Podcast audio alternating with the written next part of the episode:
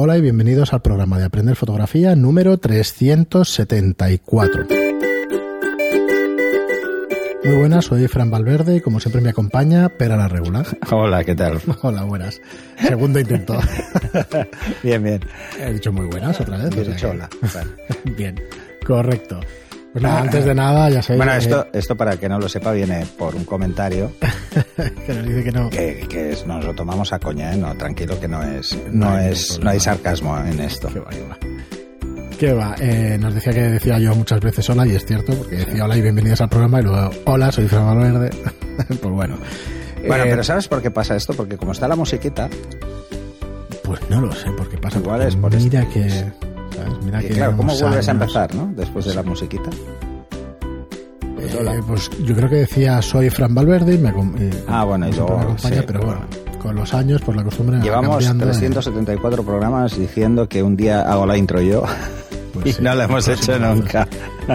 Pues antes de nada, eso sí, ya lo sabéis, es una costumbre, es eh, llevaros a la web aprender fotografía punto online para que veáis los cursos online que tenemos para vosotros preparados, eh, para que aprendáis fotografía a vuestro ritmo.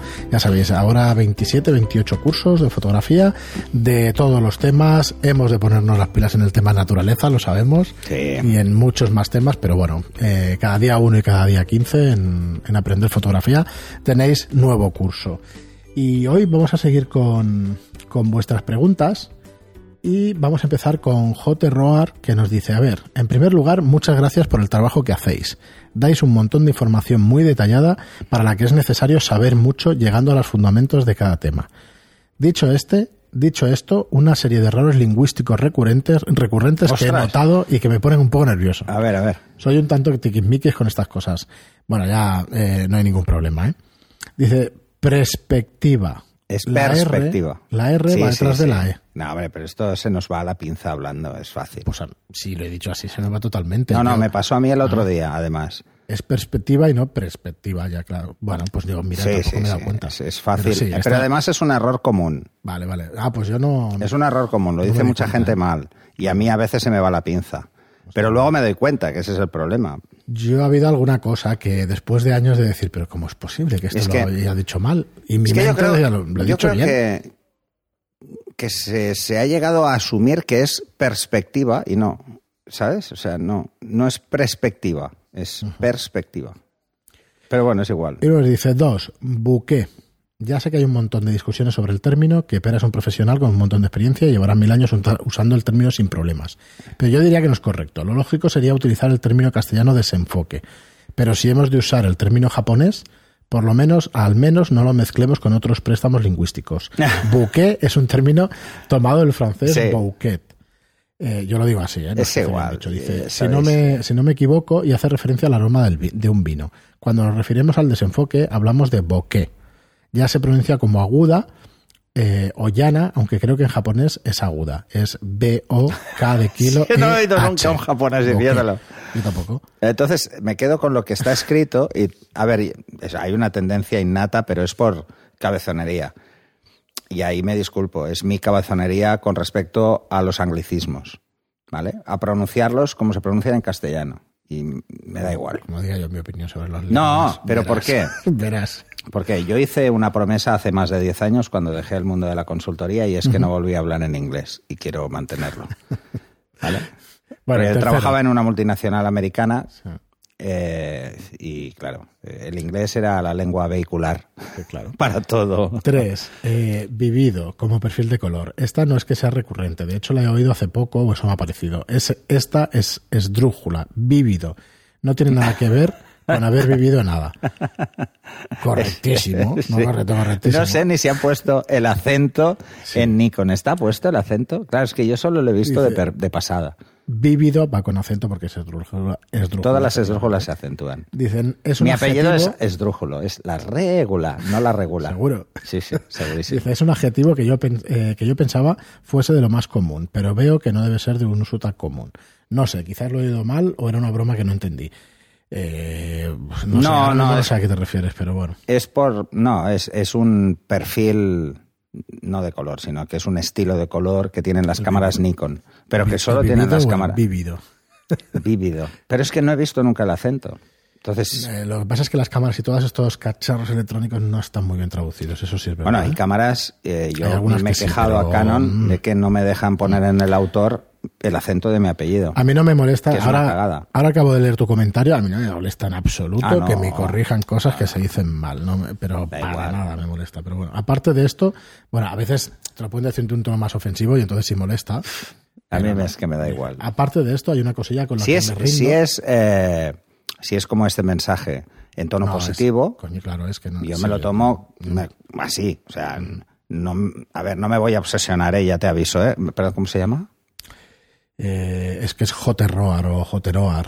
No sé, es que tiene un Al nick. final nos, nos, un nick. nos, nos vamos a meter con tu nick. Porque nos pones un nick que no sabemos si lleva acento. Vale, es igual.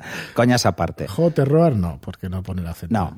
No, pero que sepas que el, por, el porqué de, de mis pronunciaciones en inglés tienen esa explicación. Uh-huh. Lo siento por los demás. No, y además no el, concepto, el concepto japonés eh, que se utiliza en fotografía no es bien bien hablar solo del, del desenfoque, sino que es hablar de la hmm. calidad o de la de, parte artística sí, del, del desenfoque. desenfoque. No todos los desenfoques no. son iguales, sí. Porque si no, hablaríamos todos directamente de profundidad de campo, de lo que queda fuera de la profundidad de campo y ya está.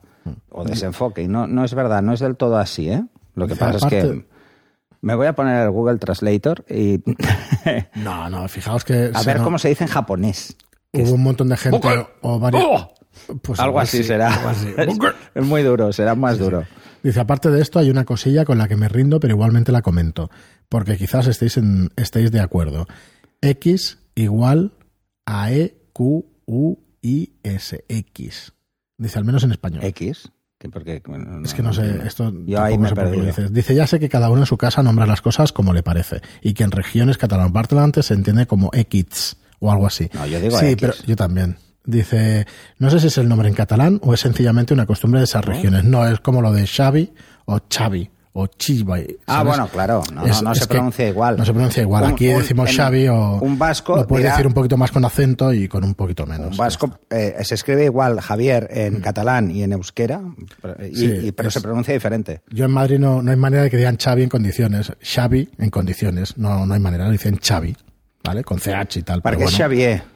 Sí, entonces nosotros aquí es más claro, fácil porque Xavi. Lo vemos más. ¿No? Le ponemos una X rara. Bueno, tú aún hablas catalán, yo que no lo hablo normalmente, no, pues no pero, estoy tan acostumbrado. Pero claro, de tanto oírlo, pues yo, no sé. A mí en Madrid me decían, es que se te nota mucho el acento catalán. Pero a ti no se te nota nada. No se me nota. Yo creo que no se... a mí no se me nota, pero bueno. Y el otro día me acuerdo de hacer un vídeo y decir a, a un chico, decirle Pau Carles. Pues yo nunca he dicho Pau Carlas. Eh, siempre digo Pau Carlas, pues me salió Pau Carles. Pues mira. Porque al final... De Carles Toltes. Claro, es que yo no soy de Lleida, pero bueno, me salió así. No, hasta... no, pero a ver, para el, para el resto de la Hispania que nos escucha, mm.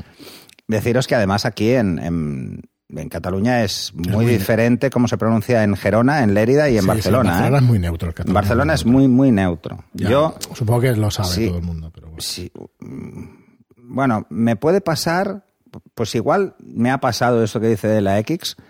Eh, porque no hace mucho, hace un par de meses, vinieron familia de Lérida. Se te puede pegar. Ah, sí. Y se me pega. O sea, yo cuando estoy en Lérida unos días, os aviso, este verano voy al pueblo de, de mis ancestros.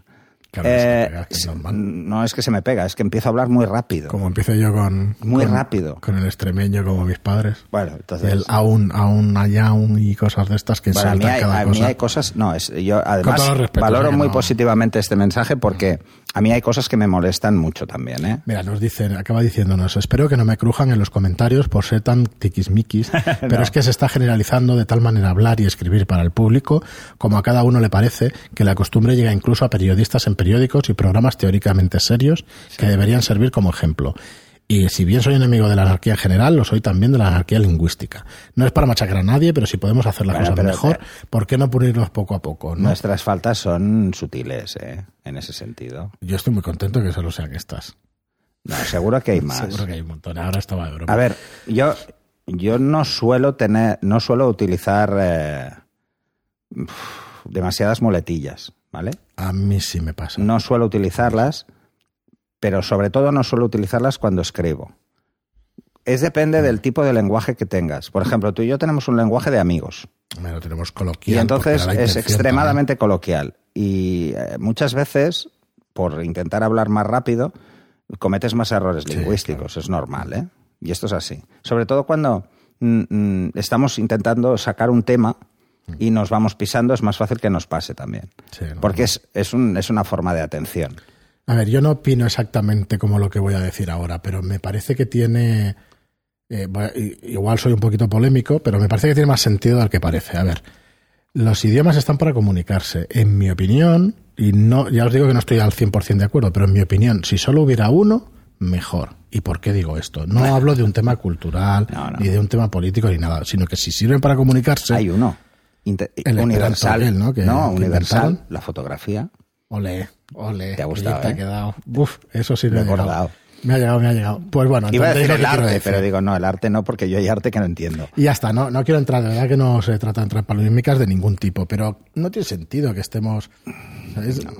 Efectivamente, hay que tener enriquecen en cuenta... los, lenguaje, los lenguajes, pero como enriquecen las costumbres o cualquier pero cosa. Pero hay una cosa ¿sabes? que hay pero, que tener muy clara. es eh... Pero que no sirvan, por favor, para eso, para separar, ni para y no es ningún alegato político ni de ningún tipo, que no tiene nada que no, ver. Porque además... ¿eh? No, no es la época ni es No, la, no, pero es que además tú y yo pensamos cosas nada. totalmente diferentes en esto y, bueno, y en eso estamos de acuerdo. Vale, pero es que en esto, a ver, es que cualquier persona sensata puede ver que si solo existiera un lenguaje sí. como...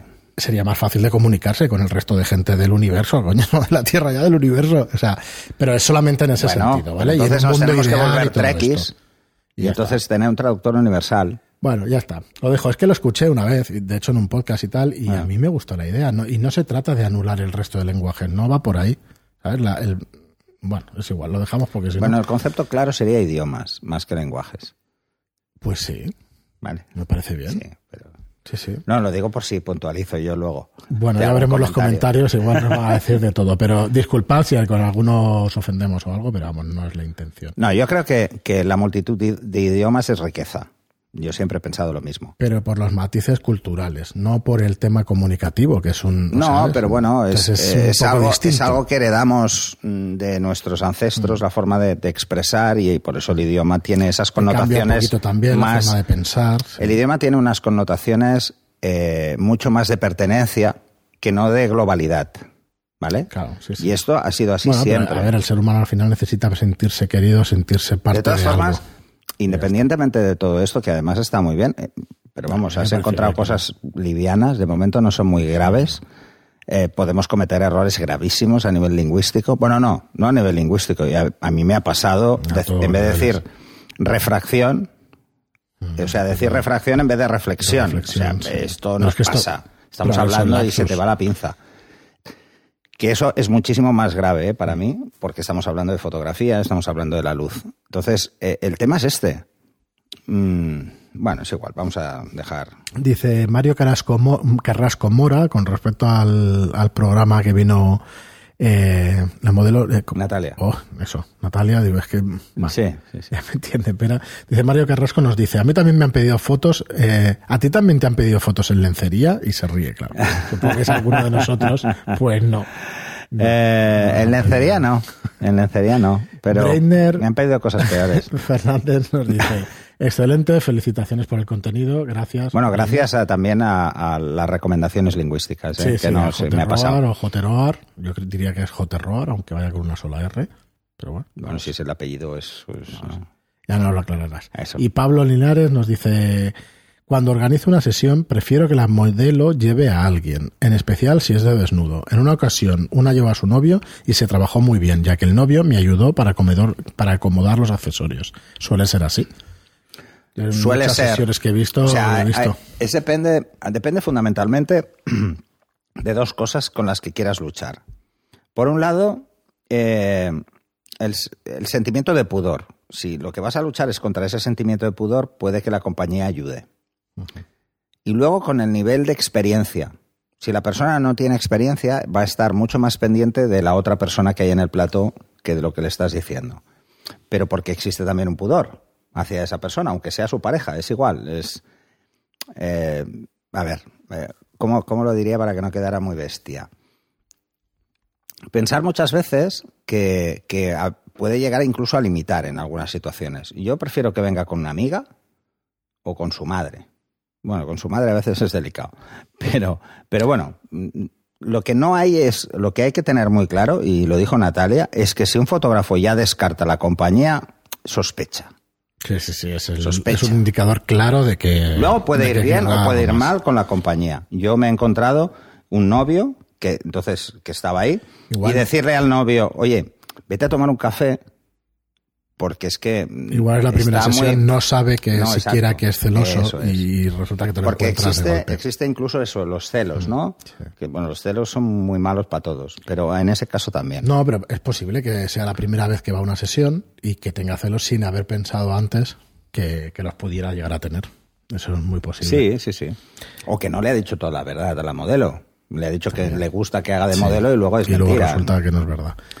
Benny González incluso se puede equivocar, o sea, se puede engañar a sí mismo él, ¿eh? O sea, sí, sí, sí, sí. Esto te puede pasar, nos puede pasar a cualquiera. Dice Benny González, nos dice, muchas gracias, me sirvió de mucha utilidad este vídeo sobre los ajustes de cámara ah. que hicimos el especial. Ya haremos más de esto. SimpliBeto nos dice, ¿cuándo utilizar la técnica, eh, cuándo utilizar esta técnica y cuándo utilizar la de separación de colores, del Dodge and Burn o separación de frecuencia, supongo ah, que quiero decir? No lo sé, a ver, pero es, es que, un comentario del vídeo de YouTube de, de Dodge and Burn. ¿Cuándo utilizar eh, Dodge and Burn? Siempre. ¿Cuándo utilizar separación de frecuencias? O de colores, dice él, pero supongo que será No, porque ¿no? hay la capa de tonos y la uh-huh. capa de textura, ¿no? Está separado. Pues mira, te diría que para usar separación de frecuencias es cuando tengas que hacer cosas muy rápido, ¿eh? Porque es más fácil unificar tonos que otra cosa, ¿eh? Uh-huh. Seleccionas con el lazo una zona de tonos que están demasiado mezclados por sombras, por cosas que quieres que desaparezcan, uh-huh. le haces un desenfoque gaussiano a esa zona y has unificado mucho más los tonos. Lo haces más suave, uh-huh. dependiendo del nivel de, de, suaviz- de desenfoque que le pongas. Entonces, para esos casos sí que puede ser interesante. Por ejemplo, tú buscas una piel de porcelana uh-huh. y le quieres dedicar no más de treinta minutos, pues vete a separación de frecuencias. Porque si quieres hacer lo mismo en Dodge and Burn es mucho más lento. Vale. Yo soy muy partidario de usar las dos técnicas eh, indistintamente, ¿vale? Uh-huh. Suelo usar muy poco la separación de frecuencias, ¿eh? Todo hay que decirlo. ¿Pero por qué la suelo usar poco? Porque es un tipo de foto que no me gusta como resultado final. ¿Mm? Uh-huh. Pero, por ejemplo, imagínate, has hecho una foto, y esto nos ha pasado a todos, ¿eh? Has hecho una foto en exteriores y se han desmadrado las sombras en la cara de una forma brutal. Y quieres unificar esos tonos. Sí. Eh, porque ya no hablamos solo de un tema de luminosidad, no solo oscureciéndolo lo vas a conseguir, sino que te encuentras que hay zonas que están reventadas, que no tienen color, que se ha quedado blanco porque el brillo es muy bestia. Vale. ¿Mm? O se te han quedado, pues, de, se te han ido. Sí, sí, sí. Pues igual que reconstruimos pelo pintando, pues reconstruimos piel pintando. Entonces, ¿qué hacemos? Cogemos en, en textura y clonamos la textura para no perderla y luego, porque... muchas veces está el brillo, pero también hay textura. Entonces eso Ajá. es lo que hay que controlar. Y entonces lo que hacemos es unificar los tonos, o sea, mover. Es como si cogieras un pincel, para eso un pincel húmedo va muy bien, y lo vas arrastrando a la zona que se te ha quemado. Entonces la vas recuperando. Sí, va sacando textura también. Entonces, ¿cuándo usar uno, cuándo usar otro? Separación de frecuencias cuando sea necesario, si no ves otra forma de solucionar el problema. Y Dodge and Burn siempre. O sea, incluso aunque hayas hecho primero una separación de frecuencias para unificar esos tonos, yo te diría que hagas Dodge and Burn para acabar de dejarlo en condiciones. Uh-huh. Muy o bien. Solo Dodge and Burn. Pero solo Dodge and Burn sin práctica es mucho, mucho tiempo por foto. ¿Mm? Hay que coger soltura en, en Dodge and Burn. Muy bien. Joan M. Walsh nos ¿Ves? Dice... Ahora he pronunciado mejor eh, esto y me da rabia. Bon. No, porque me da rabia, porque no quiero hablar en inglés. Nos dice Joan, muy buena entrevista, falta el Instagram de la modelo, qué bien amueblada tiene la cabeza. He eh, pues te lo busco, porque supongo que se sí, nos pasó. Puesto, ¿no? Yo diría que sí, pero te lo buscaré. Y... creo que está, en un, está como subtítulo, hmm. me bueno, pareció que sí. Pero... ya lo miraremos y ya está, lo ponemos en bueno, este Natalia, programa. Nat, ya está, es fácil. Eh, Jonathan Toledo nos dice, muchas gracias por vuestras lecciones. ¿Qué opinión les merece el Nikkor diecisiete cincuenta y cinco veintiocho para ser objetivo base? Pues yo lo tuve, este objetivo. Es uno de los... Es, es el equivalente... Es cojonudo ese objetivo. ¿Sí? Cojonudo.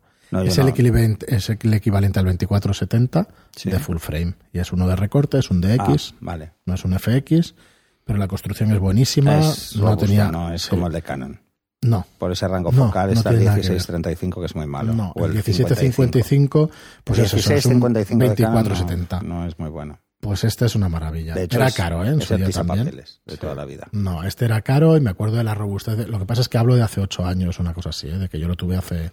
Bueno, pero es que eso no cambia. Hace seis, ocho años. Si la construcción bueno, óptica es buena, es buena. Yo os diría que es excelente construcción óptica y construcción metálica y de todo. O sea, está muy bien aquí. O sea, no, no solo ópticamente, sino además es eh, robusto. Robusto y tal. No recuerdo las, eh, las aberraciones y todo esto, no, no puedo llegar a...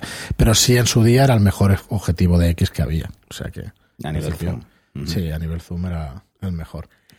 Y Lux Chile nos dice, sus podcasts, una maravilla, enganchado, enganchado cien por ciento, y como les ha pasado a varios, mi esposa dice que estoy peinando la muñeca.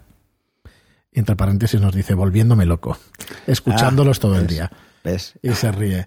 Eh, hay unas a mí expresiones... Eso, a mí eso ya... Eso sí me hace gracia. A mí eso me fascina, ¿ves? Eh, esto estoy que hablamos peinando la muñeca, y eso significa volviéndote de, loco por idioma. Un tema. Sí, sí, sí. A mí me fascina, porque... Como algunas expresiones varían tanto eh, en el... Diferenciamos... Diferenciamos un idioma que es, que es el mismo en diferentes, ¿no? Aquí, por ejemplo, no hablamos de español, hablamos de castellano. Sí. Y en el resto de, de Latinoamérica no, no, no, no. se habla de español, ¿no? Sí. Y español, pero es que no tiene nada que ver cómo se habla en Chile o cómo se habla en Argentina o cómo se habla en Venezuela. Es que hay unas diferencias brutales. Curiosísimo. Y a mí es una cosa que me fascina y es que cómo somos capaces de entendernos. Y eso que no utilizamos los mismos modismos. Aquí hay un sí. caso. Es que Lux Chile ya es un oyente que ya nos sigue en varios programas y eso, y, y ya lo vamos pillando hasta ah, el vale, tipo vale. de humor y tal, y ostras, me hace mucha gracia. Peinar la muñeca. Peinando la muñeca, es, te vuelve eso, loco algo. Te vuelve loco algo. Ah, bueno, eso claro, se debía decir a las niñas claro, tiene su sentido, que ¿no? se que pasaban el día, día peinando la sí. muñeca porque ya estaban fascinadas. Ya nos de dónde viene la, el modismo. Seguro por el, esto, seguro por... Pero es, es muy curioso, eh, es muy gracioso. Un poco como... Como coña también. El chico que, que envió, no me acuerdo. En, en los catalanes tenemos unos modismos súper raros que no, sí. que no cuadran, ¿eh? Nosotros, por ejemplo, cuando queremos enviar a hacer puñetas a alguien, le decimos, vete a escampar la boira. Sí. Vete a expandir la niebla. La niebla o, y dices, escampar la niebla o expandirla, o yo qué sé. Vete a saber. Eh, o algo muy fácil es bufar y fe ampollas. Sí. Que soplar y hacer botellas, pero sí. de fácil no tiene nada. Soplar y hacer, o sea, hacer botellas soplando, pero bueno, somos así. Eh, Mariana Adrián nos dice, los grados Kelvin son temperaturas absolutas. Los grados no, Celsius, Kelvins. Los grados Kelvin son temperaturas absolutas. Sí. Yo leo lo que pone. Ah, vale, vale. Los grados Celsius tienen positivos y negativos, porque hay temperatura por debajo del sí, cero Celsius. Sí, sí. Ahí está. El grado cero Celsius equivale al doscientos setenta y tres coma quince Kelvin. Sí, sí, sí. Los rojos, aquí, sí. naranjas y amarillos, aunque los, los denominemos cálidos, son en realidad los colores más fríos del espectro. Del sí, espectro. Sí, sí. Los verdes y azules nos recuerdan a playas y agua, por lo que los llamamos fríos, pero en realidad su radiación es alta. Pero es que estamos hablando de cosas distintas. Es ¿no? que no es lo mismo. A en ver, astronomía las estrellas Kelvins, frías son las rojas. No, los Kelvins en fotografía para el balance de blancos no son grados. No son grados, no. ¿Vale? Son Kelvins, punto. Y es eh, se buscó un equivalente a lo que tardaba, por ejemplo, eh, calentar un metal hasta que se veía blanco, ¿vale? Pasaba por el claro, rojo. Dice, en astronomía las estrellas frías son las rojas y las estrellas calientes son las blanquiazules. Pero hablamos de fotografía. Claro. En fotografía y hablamos de conceptos artísticos, los colores vivos y los colores uh-huh. fríos, ¿eh? Cálidos o fríos. Uh-huh. O vivos y los otros no sé cómo se llaman. Pero se habla de cálidos, no, tonos no, no cálidos, sabe, tonos fríos, uh-huh. y se habla precisamente que los tonos cálidos son el rojo, el amarillo y tal, y los fríos son el verde, el azul. No, no, no son cosas diferentes. Sí. Eh, José Enrique, José Janini nos dice, buenos días chicos, soy Enrique. Me gustaría saber qué programa me aconsejáis para la edición de fotografía.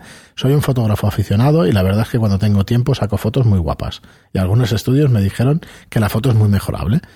Mm. Me compré hace un mes este equipo que os detallo, un iMac de veintisiete pulgadas, cinco K retina, Core i cinco, ocho gigas, dos teras, eh, nuevo a un precio de risa, y según mis amigos fotógrafos me dijeron que el noventa por ciento iMac. Suelo hacer también grabaciones con artistas con mi Note nueve. No he entendido nueve. Esto del noventa por ciento iMac. Yo tampoco. Vale, bueno, si, si es un iMac es un iMac, es cien por ciento. Suelo hacer también grabaciones con artistas en mi Note, eh, con mi Note nueve a la máxima resolución, pero esto es ocasionalmente, que hace unos vídeos impresionantes aún espacios con muy poca luz. También deciros que mi disco duro externo, que qué disco duro externo me aconsejáis para conectarlo a mi iMac. Un saludo, Enrique. A ver, Eh, si quieres editar fotografía, primero escoge el software para edición. Uh-huh. Eh, el más utilizado es Photoshop, pero hay opciones open source que están muy sí. bien y que, y que son gratuitas. Sí. Incluso hay otras que no son gratuitas, pero son muy low cost. Uh-huh. eh, Photoshop no es tan caro como parece, pero como es una licencia que pagas mes a mes, sí. si te estás cinco Eso años has pagado un pastizal, ¿no? Uh-huh. Lo que pasa es que en cinco años has cambiado igual seis veces de versión. Sí. Y tienes el soporte. O sea, eh, lo que estás pagando, la cuota que se paga, por ejemplo, con Photoshop, lo mejor es el soporte. Sí. Además funciona, ¿eh? Sí, porque yo ahora, por ejemplo, eh, estoy probando Capture One otra vez para otra cosa, ¿vale? Uh-huh.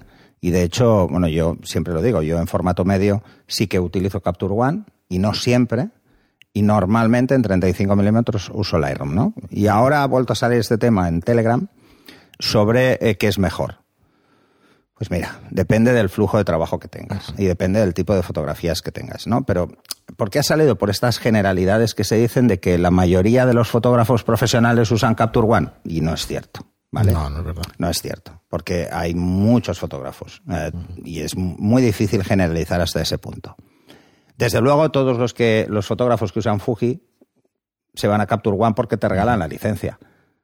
O todos los que usan Hassel van sí. a Focus porque te regalan sí. una licencia de Focus. Y Phase One, pues y Phase One se va a Capture One porque es suyo. Porque es suyo. O sea que esto bueno, es así, no se ¿no? puede ir. Entonces, eh, las diferencias son a veces son mínimas, pero les damos más bombo de lo que tienen.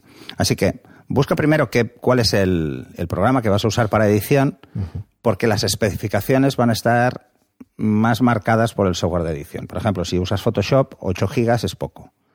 El mínimo recomendado, aunque con ocho funciona, el mínimo recomendado son dieciséis. Sí. Bueno, son doce, de hecho, en las últimas versiones. Yo se le iba a comentar que lo único que me, me chirría un poquito de tu equipo Ponle es la dieciséis y ya vas sobrado. Con dieciséis vas, vas los gigas de RAM. Los dos teras de disco duro, pues bueno, si es H D D, pues bueno, irá un poquito más lento que el S S D. No, no pasa nada bueno, eso. eso. Pero no bueno, nada. Puedes tener el catálogo en ese disco y luego sí. tener un disco externo con las fotos, con lo que eh, ya son dos unidades las que acceden de forma simultánea. Sí. Y nos pregunta qué disco duro para... Disco duro externo para un iMac, sin lugar a dudas. Comprate Thunderbolt. Un Lacie Thunderbolt, sí. que van muy bien. Yo Pero tengo, te ordenador, yo tengo tres. El disco duro. Yo tengo tres va muy bien, y sí. va muy bien. Y además han bajado bastante de precio. Tú tienes un iMac, entiendo por tus especificaciones, que, que, es, que, que es un iMac eh, finales dos mil quince o claro. similar. Uh-huh. No es la versión dos mil diecisiete ni la versión eh, iMac Pro. Ese iMac va un poquito corto de gráfica, de tarjeta gráfica, pero bueno. Depende, porque el mío no, por ejemplo. No, pero es que no es el mismo. No, es, es la misma familia. Sí, sí o sea, ocho. iMac saca familias cada dos años. Y entonces eh, las divide bueno, entre sí. los modelos que se hicieron a principio, uh-huh. a mediados o a finales. Desde mediados entonces, del quince. A partir y... de finales, todos sí. los que hay hasta el siguiente cambio de modelo claro. son finales. Puede haber algún pequeño cambio, pueden haber uh-huh. cambiado algo en la tarjeta, pueden uh-huh. eso pasa. Pero aquí es, el que tenemos la tarjeta es cortita para... para pero a ver, que... eh, si tienes un iMac tradicional, tienes Thunderbolt dos. ¿Mm? Y si es Thunderbolt dos, han bajado de precio los Thunderbolt dos porque ahora han salido los Thunderbolt tres... desde dos mil diecisiete, ¿vale? Desde hace dos años. Entonces, los Thunderbolt dos han bajado ligeramente de precio y puedes tener discos de cuatro o seis teras a un precio más que razonable. Y una de las mejores... Y te decía la C I E, no porque tenga nada con la C I E, sino porque es el que está dando más, más garantía, o sea, menos errores en, a número de horas. Están pensados para trabajar sin desconexión. O sea, pueden sí, estar conectados la velocidad muy rápida, veinticuatro horas. Son discos de siete mil doscientos y el Thunderbolt dos es una transferencia de veinte megas, que es una barbaridad. veinte gigas, perdón. Sí. Que es una barbaridad porque el cuello de botella es el disco y no va a llegar. ¿eh? Pero búscate discos que te den un rendimiento de al menos, te diría, entre... trescientos y quinientos megas por segundo, que es, a partir de ahí ya está todo muy bien.